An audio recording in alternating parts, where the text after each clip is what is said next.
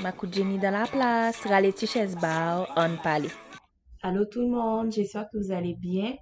Euh, ça fait un bon moment qu'on s'est pas parlé, que j'ai pas fait de podcast euh, sur cette page en fait.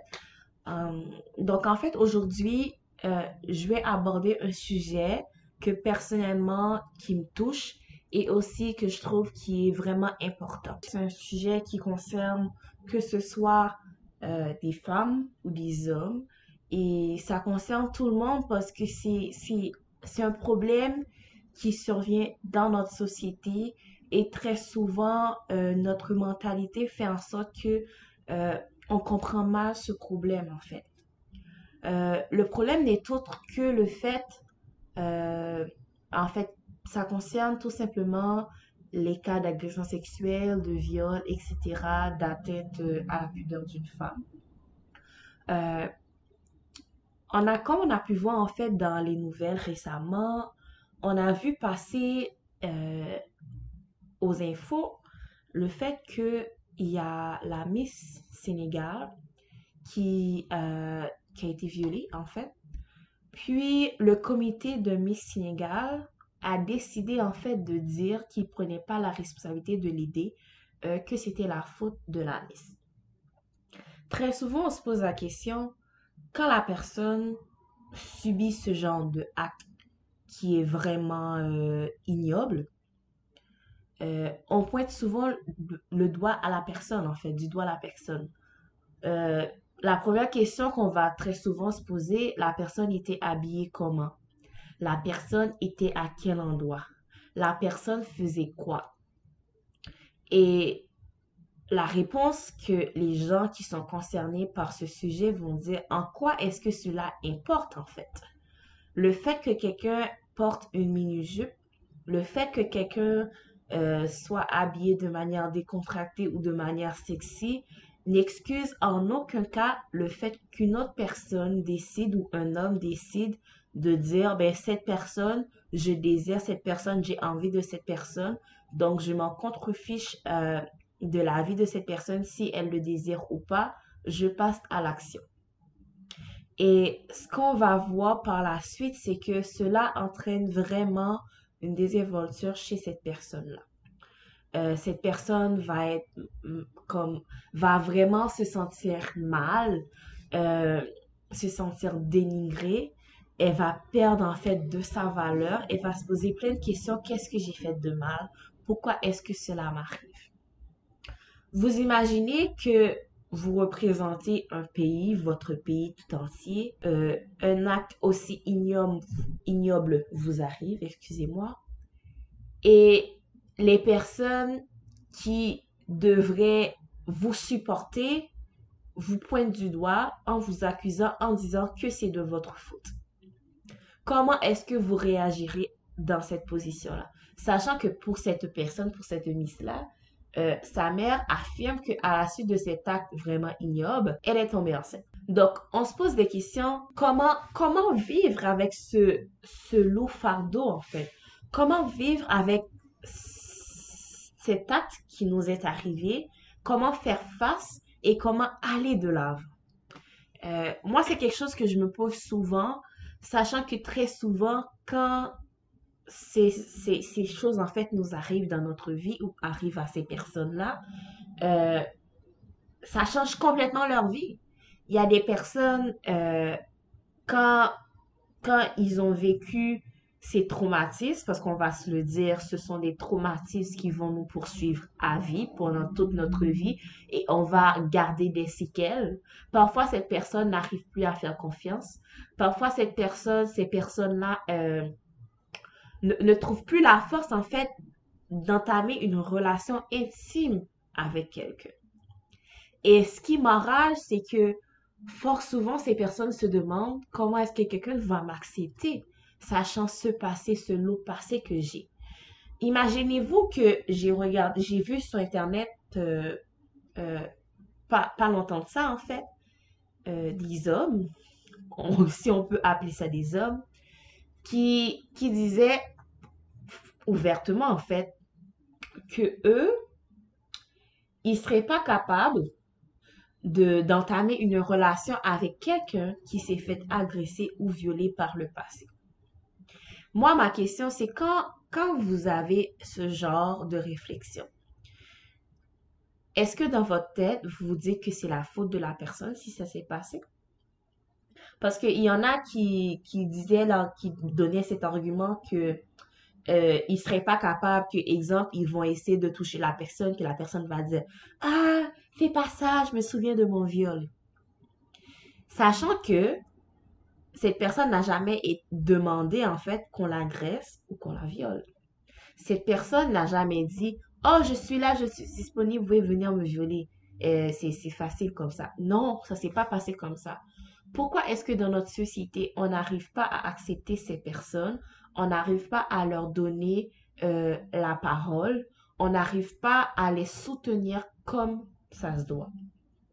Fort souvent, quand une personne euh, dit j'ai été violée, euh, très souvent quand ça arrive, c'est soit des, en fait, des années plus tard ou des semaines plus tard, on se demande, la question, une des questions qui, qui m'agace quand on la pose, c'est pourquoi est-ce que cette personne ne l'a pas dit au même moment? D'après vous, est-ce que vous pensez que cette personne avait le courage de le faire au moment où cet acte odieux est arrivé? Vous, à la place de cette personne, seriez-vous capable de le dire comme vous êtes, vous êtes après, après, après la sortie d'un bar, euh, vous avez un peu bu, il y a quelqu'un qui vous rencontre dans le bar, qui fait des trucs avec vous sans votre consentement?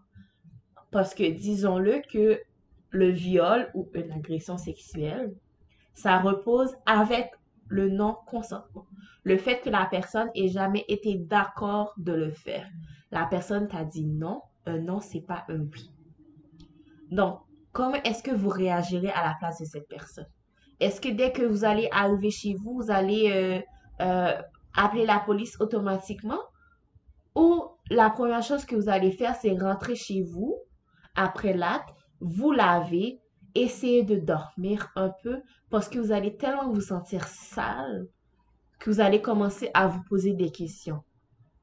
Et très souvent, quand ça arrive, on a peur de le dire aux autres personnes parce qu'on ne veut pas forcément avoir, avoir comme voir dans les yeux de la personne qui, qui nous prenne en pitié ou qui nous considère comme une victime. Et très souvent, quand ça se produit, c'est que la personne euh, nous rabaisse.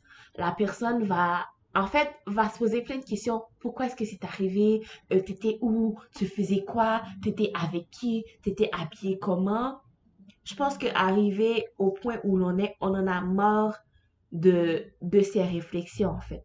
On a marre qu'à chaque fois qu'on nous demande, euh, tu portais quoi? Est-ce que tu avais une mini-jupe? Est-ce que tu avais un pantalon? C'est quoi que tu avais sur toi? Est-ce que tu avais bu? L'alcool n'excuse en rien ce genre d'action. L'habit non plus. Comme, je suis pas, je suis, en fait, la personne, je dis je ne suis pas, mais sans forcément parler de moi, mais la personne en question euh, n'est pas responsable de l'acte de l'autre personne.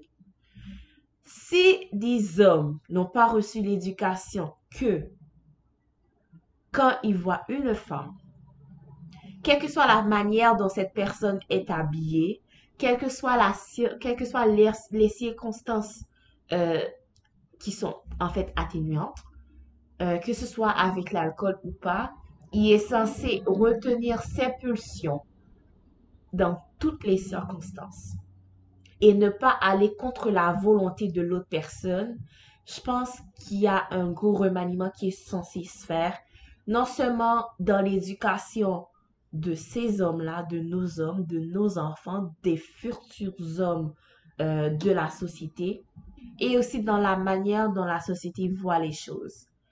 Euh, je pense que c'est vraiment nécessaire parce que euh, je suis une femme, et personnellement, je suis fatiguée en fait que les gens pensent qu'on est en fait des, des poids, que nous sommes des poids faciles qui peuvent faire ce qu'ils veulent avec nous.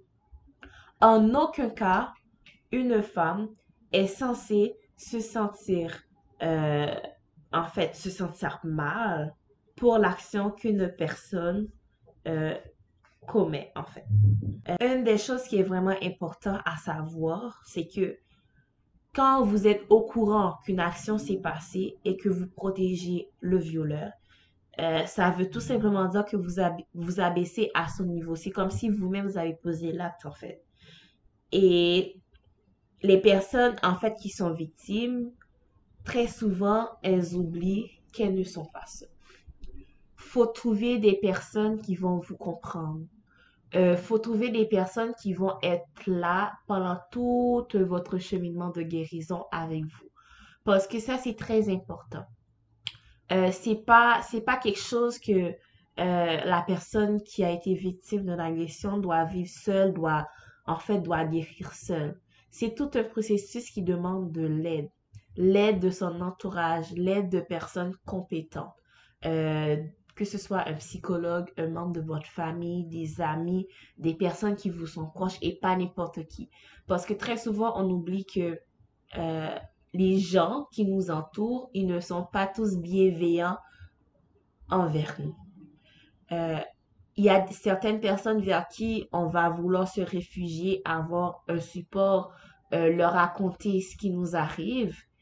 Et très souvent, c'est pour notre père parce que ces personnes vont juste nous ridiculiser, euh, vont mal parler de nous et aussi vont faire en sorte que les gens, en fait, vont juste, vont juste, euh,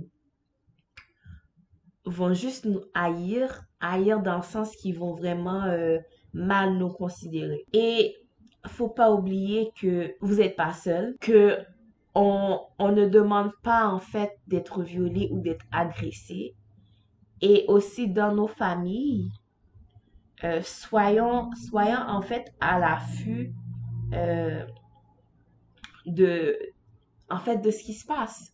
Que ce soit vous êtes mère, vous êtes père, euh, soeur, frère, veillons sur, sur nos soeurs, sur nos cousines, euh, veillons sur elles, sur nos enfants, sur nos filles, parce que tout le monde, ça peut arriver à n'importe qui. Je le dis, ça peut arriver à n'importe qui. C'est pas parce que vous êtes riche que vous ne pouvez pas vous faire agresser ou violer. C'est pas parce que vous êtes pauvre que vous êtes plus euh, exempt. En fait, que, vous êtes plus euh, euh, que vous êtes une proie facile en fait. Comme ça peut arriver à n'importe qui. Aujourd'hui, tu sors, tu vas au marché, tu rencontres quelqu'un, la personne a des vues sur toi, il peut te suivre quelque part, puis Bon, il fait l'acte. Donc, faut vraiment qu'on fasse attention aux gens qui nous entourent et aussi aux signes. C'est très important. Je vais vous donner un exemple. Euh, une jeune fille qui était très ouverte aux gens, euh, qui avait pas de problème d'affection, qui donnait des câlins, faisait des bisous. À un certain âge, vous voyez qu'elle commence à se détacher de tout le monde. Euh, elle, elle, veut plus qu'on la touche. Elle, elle n'est plus à l'aise de faire des câlins aux autres personnes. En ce qui a trait des, des, des, des, en fait, des, des, des body language, comme on, comme on dit souvent, comme se faire toucher, se faire des, des kisses, faire des câlins, euh, rester collé aux gens. Tout ça, elle ne l'aime plus. Commencez à vous poser des questions. Regardez dans son entourage comment elle se comporte avec les hommes qui l'entourent. Regardez. Et faut pas oublier que c'est pas juste les hommes, hein, parce que présentement, on vit dans une société où euh, les femmes entretiennent des relations entre elles, les hommes entre eux. Donc, euh, ça aussi, c'est possible. Ça se peut qu'une femme se fasse violer par une autre femme ou agressée aussi, que c'est aussi possible que ce soit euh, par un homme. Donc, de même qu'un homme, très souvent, on oublie que les hommes peuvent se faire agresser sexuellement ou se faire violer par des femmes ou même par des hommes quand il s'agit de relations homosexuelles. Donc, faut pas oublier tout ça. Faut pas oublier tout ça. Il faut vraiment faire attention parce que dans nos familles, nos petites cousines, nos petites sœurs, nos, euh, nos enfants pour les gens qui ont des enfants, euh, ils sont, en fait, ils sont, ils sont, ils sont victimes, en fait. Et très souvent, on ferme les yeux sur des situations qui ne le devraient pas, euh, qu'on ne devrait pas fermer nos yeux sur eux par peur de représailles. On a peur que la personne qui est en cause nous fasse du mal. Euh, on a peur d'être nié de la famille. Et aussi, on a peur aussi de parler, de dire tel, tel truc s'est passé, tel, tel truc est arrivé parce qu'on a peur de ce que nos familles, notre entourage, la société va dire sur nous. Très souvent, ça arrive euh, quand c'est des gens qui sont connus, quelque chose est arrivé, on a peur que les gens vont dire ah, elle veut de la publicité. Ah, elle veut se faire connaître. Ah, elle charge de l'argent. Ah, elle le fait pour le buzz. Mais on oublie que derrière ça, juste le fait de lever la voix, de dire j'ai été victime de tel acte, tel tel truc s'est commis, ça demande une force incomparable. Et moi, je serai toujours fière des gens qui lèvent la voix et qui parlent parce que c'est difficile de le faire. C'est difficile de le faire parce que le faire, ça demande de se mettre à nu à tout le monde, en fait. C'est comme si tu, tu t'ouvres et tout le monde va connaître ton histoire. Avant, c'était juste une poignée de personnes qui le connaissaient ou juste toi-même qui savais ce qui s'était passé. Donc, il n'y avait pas de honte à cela. Mais quand c'est tout le monde qui, en fait, est au courant, on se demande parfois euh, qu'est-ce qui va en résulter par rapport à ça. Donc, moi, ce que je veux dire en résumé, c'est vraiment, euh, c'est inconcevable que cela arrive encore dans notre société aujourd'hui que on puisse dire que quand ces actes arrivent, que c'est la faute de la personne et de tout remettre en cause en fait et de dire la personne c'est sa faute s'il était à tel endroit, euh, c'est sa faute euh, s'il était habillé de telle manière. Je pense que ou c'est parce qu'elle avait bu, elle n'aurait pas dû boire. Euh, donc, faut qu'on commence à se dire que c'est la faute, c'est pas la faute de la victime. La victime n'en est pour, en fait, n'a aucune faute quand cela arrive. Et aussi, on doit commencer à supporter ces personnes, euh, dire en fait qu'elles ont besoin de support moral, euh, moral en fait, moral vraiment parce que on perd le moral quand ça arrive. On se sent sale, humilié, euh, on n'a plus, en fait, cette gêne que tu avais, que, que tu partageais juste avec certaines, personnes, exemple tes, tes compagnons, tes partenaires. Euh, maintenant, tu vois que quelqu'un que tu n'avais pas forcément envie d'avoir une relation avec, le fait, et ceci sans ton consentement, en fait. Euh, il te demande pas est-ce que tu en as envie, il te demande pas c'est quoi tes désirs? Euh, il le prend comme si tu l'appartenais. Donc, ça enlève une certaine valeur à ton produit, je peux dire. Ben, pas un produit, là, mais comme à ta personne. À ta personne. Donc, soyons, soyons là pour les victimes. Euh, et aussi, disons que les vêtements, l'alcool, euh, n'excusent en rien ce qui arrive à ces personnes. Et aussi, sans consentement, c'est non. Si la personne n'est pas d'accord, c'est non. Euh, la personne ne dit rien, ça signifie pas qu'elle est d'accord. Comme parler, parler, poser des questions. Dites-lui, est-ce que tu aimes ça? Est-ce que tu veux ça? Est-ce qu'on peut faire ça? Comme échanger entre partenaires. Parce qu'on va pas, on va pas se mentir que le viol, les agressions sexuelles, etc., ça arrive, ça arrive aussi aux personnes qui sont mariées et aux personnes qui sont en couple. La personne n'a pas envie, tu la forces de le faire, c'est mal. Donc, euh, je vous laisse, je laisse là-dessus, en fait, sur ces réflexions. Euh, essayez de penser à comment est-ce que dans votre entourage, si vous connaissez des gens qui sont victimes, si vous-même vous êtes victime, euh, comment est-ce que vous pouvez y remédier à cela? Comment est-ce que vous pouvez faire pour aller mieux? Et aussi, comme, sachez que il y a plein de gens qui sont là pour vous et que vous n'êtes pas seul. Donc, euh, merci d'avoir écouté. C'était euh, ma dans un autre podcast. Donc, euh, je vous dis à la prochaine.